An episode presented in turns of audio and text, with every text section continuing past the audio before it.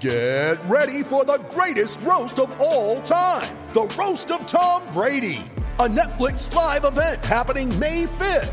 Hosted by Kevin Hart, the seven time world champion gets his cleats held to the fire by famous friends and frenemies on an unforgettable night where everything is fair game.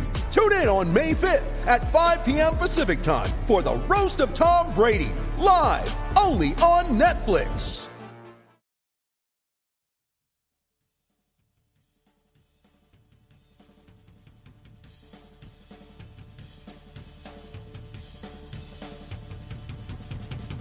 Welcome to Giants Double Play, the San Francisco Chronicle's podcast on Major League Baseball. I'm your host, Assistant Sports Editor Janny Hu, and I'm joined today, as always, by Giants beat writer Henry Schulman. In today's episode, Henry and I will dive into the nitty gritty behind the Giants trade for Evan Longoria and why the hot stove season has suddenly turned cold.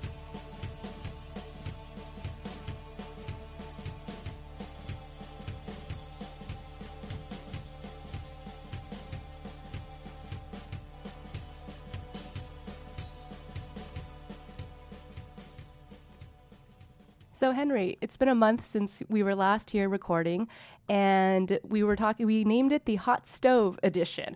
What happened? It's it's kind of turned cold now. The uh, the fire's been put out. The a cold stove, the cold stove edition. I didn't pay my gas bill, so that's what that's the problem we have here. All right. Well, we're- we have this is this has been the most unique off season uh, that I can remember in the years I've covered baseball. Three decades I've covered baseball, and you've had a confluence of events that have kept people.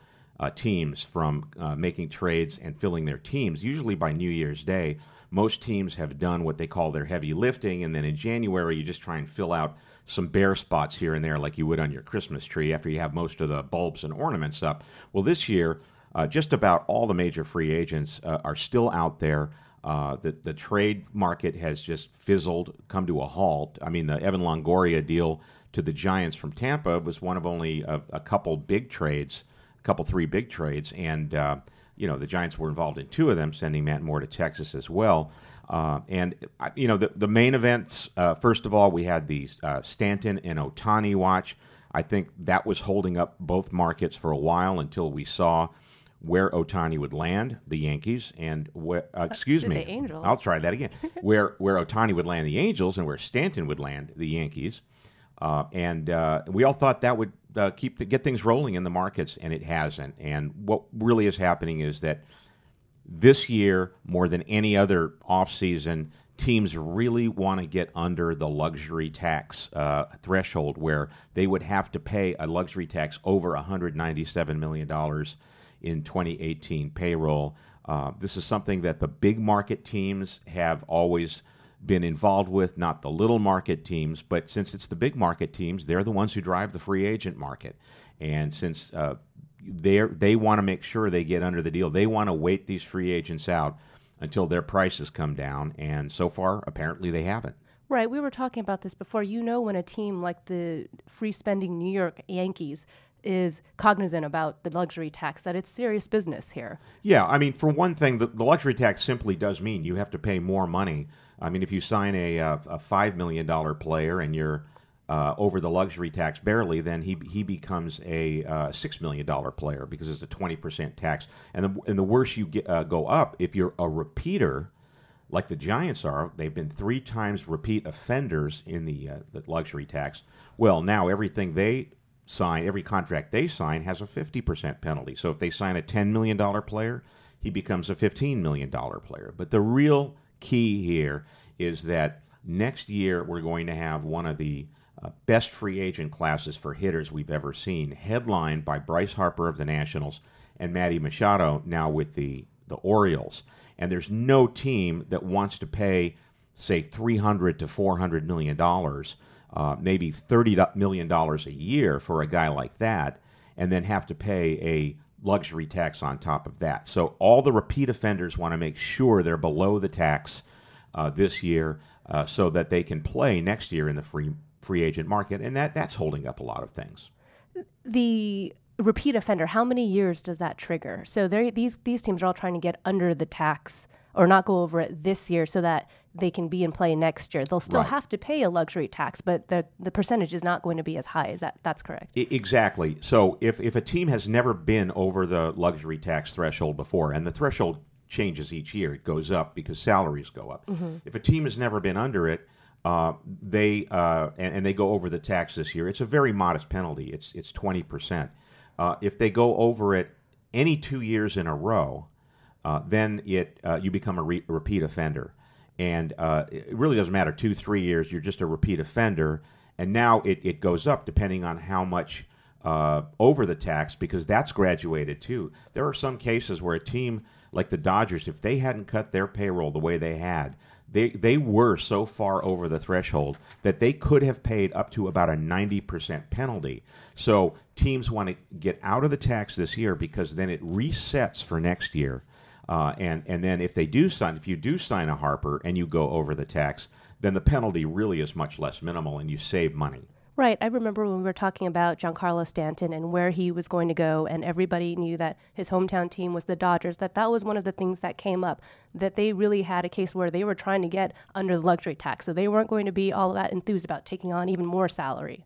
Well, not only were they not enthused, what the Chronicle learned, uh, and, and others had reported as well, is that uh, the, the Dodgers would have been vi- in violation of a, uh, it's kind of an obscure rule in the collective bargaining agreement, but once a, a new owner of a team has uh, had the team for uh, five years, then you have to meet a ratio of what your debt is compared to what your revenues are. And it's really designed to make sure that teams don't get in over their heads with uh, contracts and, and are unable to make payroll or pay their bills.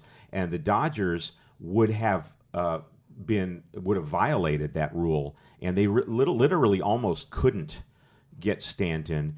What's interesting is the Dodgers made a very significant trade um, last week or the week before, and had they made that trade before Stanton had signed, then they might have been able to do the Stanton trade. And the trade I'm talking about is the Dodgers sent three basically dead money contracts in their their mind. First baseman Adrian Gonzalez, pitcher Scott Kazmir, and um, pitcher Brandon McCarthy to the Braves in return for Matt Kemp. Uh, the Braves also sent some uh, money along, and and basically it was a revenue neutral deal, but because all those three Dodger players were on one year contracts um, that are expiring, and Kemp still has two years left, they can average his contract for the number. And basically, what it means, without getting too technical, is the, the Dodgers lost a lot of payroll this year for luxury tax purposes in return for spreading. Uh, more luxury tax over the next year, whereas the Braves, it didn't matter because they were no, nowhere near the tax. So now the Dodgers uh, feel they can uh, they can go under the tax this year, which would put them in position to go out and get Bryce Harper next year, which uh, everybody believes they're going to make a strong pitch to do. Right. You, you mentioned without getting too technical, I feel like a lot of baseball offseason coverage now is just the nitty gritty technical aspects of how these deals are going to work, which money is flowing which way. Let's bring it back home and talk about the Giants um, making their blockbuster move for Evan Longoria. It's a really complicated deal. Can you help break it down for us? Yeah, just to, to bring it down to basics, first of all, the Giants uh, were looking going into the offseason offensively to fill three positions third base, center field, and right field, where at the same time they needed middle order bat, some power from maybe two of those three positions. Well, most likely that would be a, a corner outfielder and a third baseman. There really aren't that many center fielders out there who uh, have have a lot of pop. They're not generally middle order hitters. So the, the Giants actually filled two needs by by getting Evan Longoria. They filled the need for a third baseman. They got a Gold Glover, and they also filled the need for a middle order bat, uh, what you used to be called an RBI guy before you could uh, you know get thrown into the river for using the term RBI, but a run producer. And uh, the, the deal was actually really interesting because coming on the heels of the deal in which Matt Moore was sent to Texas, uh, that was basically a salary dumping move. And the Giants, in trading for Longoria, also sent Denard Span to Tampa. Now, uh, Tampa does not need Denard Span. Tampa does not want Denard Span. But again, the Giants needed to move some payroll so they could try to get under the luxury tax for the first time in four years. So Uh, the, the the deal for Longoria is revenue neutral for this year. The Giants were able to fill basically two needs: a middle order bat and a third baseman, with one guy without raising their payroll number uh, toward the tax. Now, ultimately, the Giants are taking on sixty million dollars over five years for a guy who's going to be 32 this year. So, who knows what this contract is going to look like in 2022? 2021 rather, the Giants really don't care at this point. The Giants had 98 losses last year. The Giants want to get better this year. They want to compete and contend this year. And right now, they're not looking at what 2020, 2021. They just feel that Evan Longoria makes them better now, and he does. Right. Um, you just mentioned it. He's 32 years old. It would probably be realistic to say that his best years are behind him. What what are what would you expect out of him um, for next season? Well, he's had uh, he had kind of a down year last year, and I talked to Matt Duffy, who used to be the Giants' third baseman, and it was Longoria's teammate last year. He felt that Longoria struggled early on because of uh, injuries, and if you actually look at the numbers, Longoria had a, a good middle of the season. I think realistically, what you can expect from Longoria now, maybe not 20 home runs, maybe 18. Uh, which is a, a, lot more than they got out of third base last year. You know, 17, 18 home runs, uh, maybe a 275 average, and if they get anything over that, it's a bonus.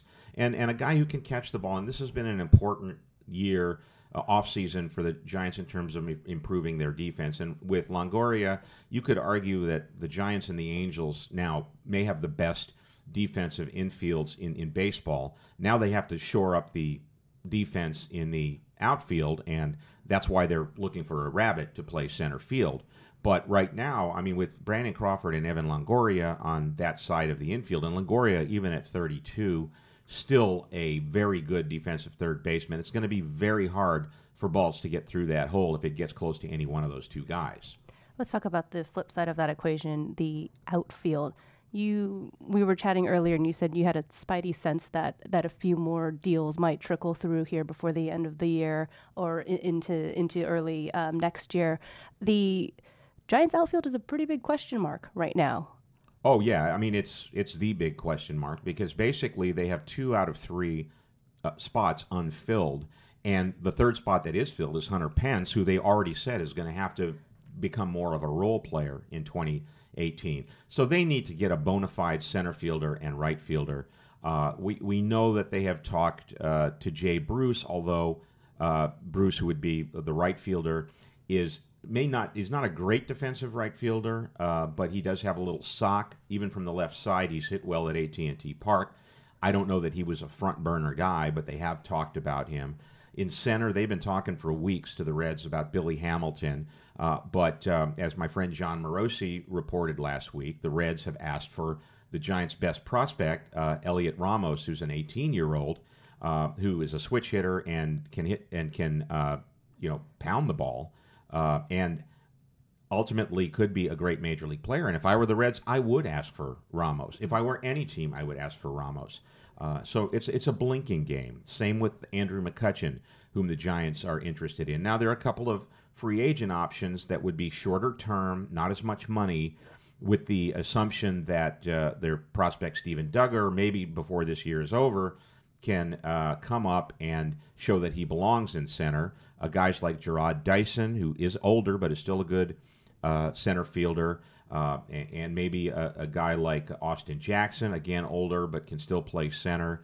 Uh, but you're not talking about huge free agent deals. So really, the Giants have, as Sabean likes to say, are juggling all those balls. And really, I think like all teams right now that are trying to improve, uh, they're waiting for prices to come down, which they expect they will as we get closer to spring training. Ramos was a guy that the Giants d- don't want to include in, in a deal. Um, one guy that they were willing to give up was Christian Arroyo. Um, he was touted for a while as the Giants' top prospect. Um, what what did you see from him in his time with the big league team last year, and and what what do you project out into his future? Well, I, I thought I still thought he was a good prospect. Uh, he uh, he came up and he, he clearly showed he can hit the fastball. He's not uh, not blown away by the fastball. Uh, for a guy uh, his size, he I mean, he had incredible pop. Uh, we saw that with some of the home run the home runs he hit, and um, uh, the biggest issue with him was was the plate awareness, uh, pitch awareness. I mean, once pitchers started to figure out that you could throw breaking pitch away, uh, he he couldn't hit it and he couldn't lay off it, as uh, Geena Davis uh, said in that movie. Um, and you know, he was he was just owned by Major League Pitching. So really, they had just sent him down to the minors to take a deep breath to sort of get back to the basics of hitting, and then it never happened for him because he uh, got hit by one pitch, then got hit by another pitch, and it broke his hand. I still think he's a, a valuable prospect. I think he's been passed in the Giants system, mm-hmm. and you know, really, the Rays uh, we're not going to give up their franchise player, one of their uh, their their cornerstones since the uh, organization was founded uh, popular player like that uh, who can still hit the ball out of the ballpark and play gold glove defense, they weren't going to give a player like that away for just a middling prospect. So uh, you have to give up something to get something, but clearly the Giants felt that uh, with uh, Longoria at least still able to hit well for the next couple of years, they could afford to lose uh, Arroyo. Right. So we're recording this on December 28th, um, and the big news of the day in the baseball uh, and, and larger world, in a sense, um, was that uh, we had a uh, freelance photographer who uh, wor- uh, worked at Minnesota Twins games accusing Miguel Sano of sexual um, assault. And I think um, the Chronicle broke a story uh, la- late last night about Charlie Hallowell, a very respected East Bay uh, restaurateur. Um, 17 women accusing him of sexual harassment. So obviously, this Me Too movement has been um, growing in fervor across the country, and now Major League Baseball finds itself in the middle of it. Yeah, and I would expect that Major League Baseball, as they saw the Me Too movement progress, had to know that something like this was going to come out because pretty much every institution that is male dominated with people uh, with of wealth and power, there have been these uh, stories that have come out, credible stories, and uh, I mean this this photographer had very specific information uh, about what happened to her uh, at the mall with Miguel Sano, and uh, she she told those things contemporaneously to uh, friends and relatives, which is an important aspect to any kind of accusation like this. So I think baseball was had to have been girding for this, and they instantly said they're going to investigate it. Sano has denied the allegation in the statement his people released uh, unequivocally. Uh, and uh, you know, baseball, uh, like like any sport or any institution, has to take it seriously. Uh, they uh, maybe they're a little ahead of the game. Maybe all sports are a little ahead of the game compared to some private industries, like restaurants, for instance, because they have had to come to grips with the issue of domestic violence uh, in in sports, and uh, it started with the uh, NFL, which had a, a few. Uh, high-profile in- incidents, and then baseball uh, realized that it it did not have a policy, uh, effective policy, and and now there have been players who have been suspended for uh, domestic violence, whether or not they were convicted of any kind of crime, even if there has been no crime, uh, no charges filed. There have been some uh, cases. Jose Reyes is is one uh, who allegedly pushed his wife in a into a window in uh, Hawaii. She wouldn't press charges, uh, and baseball did its own investigation and decided to spend, uh, suspend him for half a year anyway. And um, I, I, think that uh, they understand that they need to be in the forefront as a uh, as a huge industry that's very popular, that is completely male dominated on this. And if they feel that there are credible uh, accounts of sexual assault or sexual harassment, they're going to have to move fast. And I have no doubt that Miguel Sano will be suspended if these accusations by the twins' former photographer uh, are deemed to be true. Are you checking your calendar yet? Six weeks away from spring training? Just about six and a half weeks uh, until we head out. And uh, the Fan Fest is going to be the Saturday uh, before spring training. So I believe that's the 10th of uh, February. Uh, so that's that. All of that is coming up real quickly, and that makes it really all the more interesting that the Giants don't have a team yet. Fairly incomplete. I'm sure we'll sit down with you uh, in the coming weeks as they start to fill these holes uh, heading into spring training. Um, it'll make spring training a lot more interesting to cover. Yeah, and I do believe that. Uh, I mean, the fans are very anxious. Uh, why don't the Giants do something? Why are they just sitting on their hands? Well, everybody's sitting on their hands. I'm sure they're going to go to spring training with a right fielder and a center fielder they don't have now, and maybe even another bullpen arm, and maybe, maybe a back end veteran starter. You can't, it, when you're coming off a 98 lost season, there's nowhere to go but up, we hope. Uh, well, you could just tear the whole thing down like the Cubs and Astros did and go down for a couple more years, but uh, uh, the Giants like their season ticket money too much, and they ain't going to do that. All right. Thanks for joining us this week, Henry, and we'll, ta- we'll talk to you soon. Okay.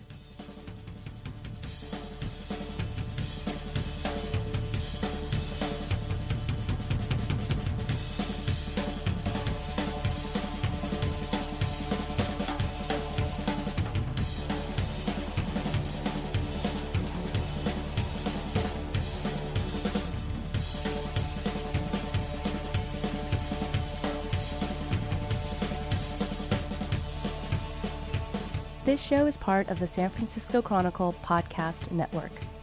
Our theme music is Horns of Jericho by Lucas Pern and Miloslav Kolar, courtesy of the Free Music Archive. This show is produced by me and Fernando Diaz. For more Giants coverage, you can follow me on Twitter at Janny underscore Hu, J A N N Y underscore H U, and Henry Schulman at Hank Schulman, H A N K S C H U L M A N. Check out all of our coverage at sfchronicle.com.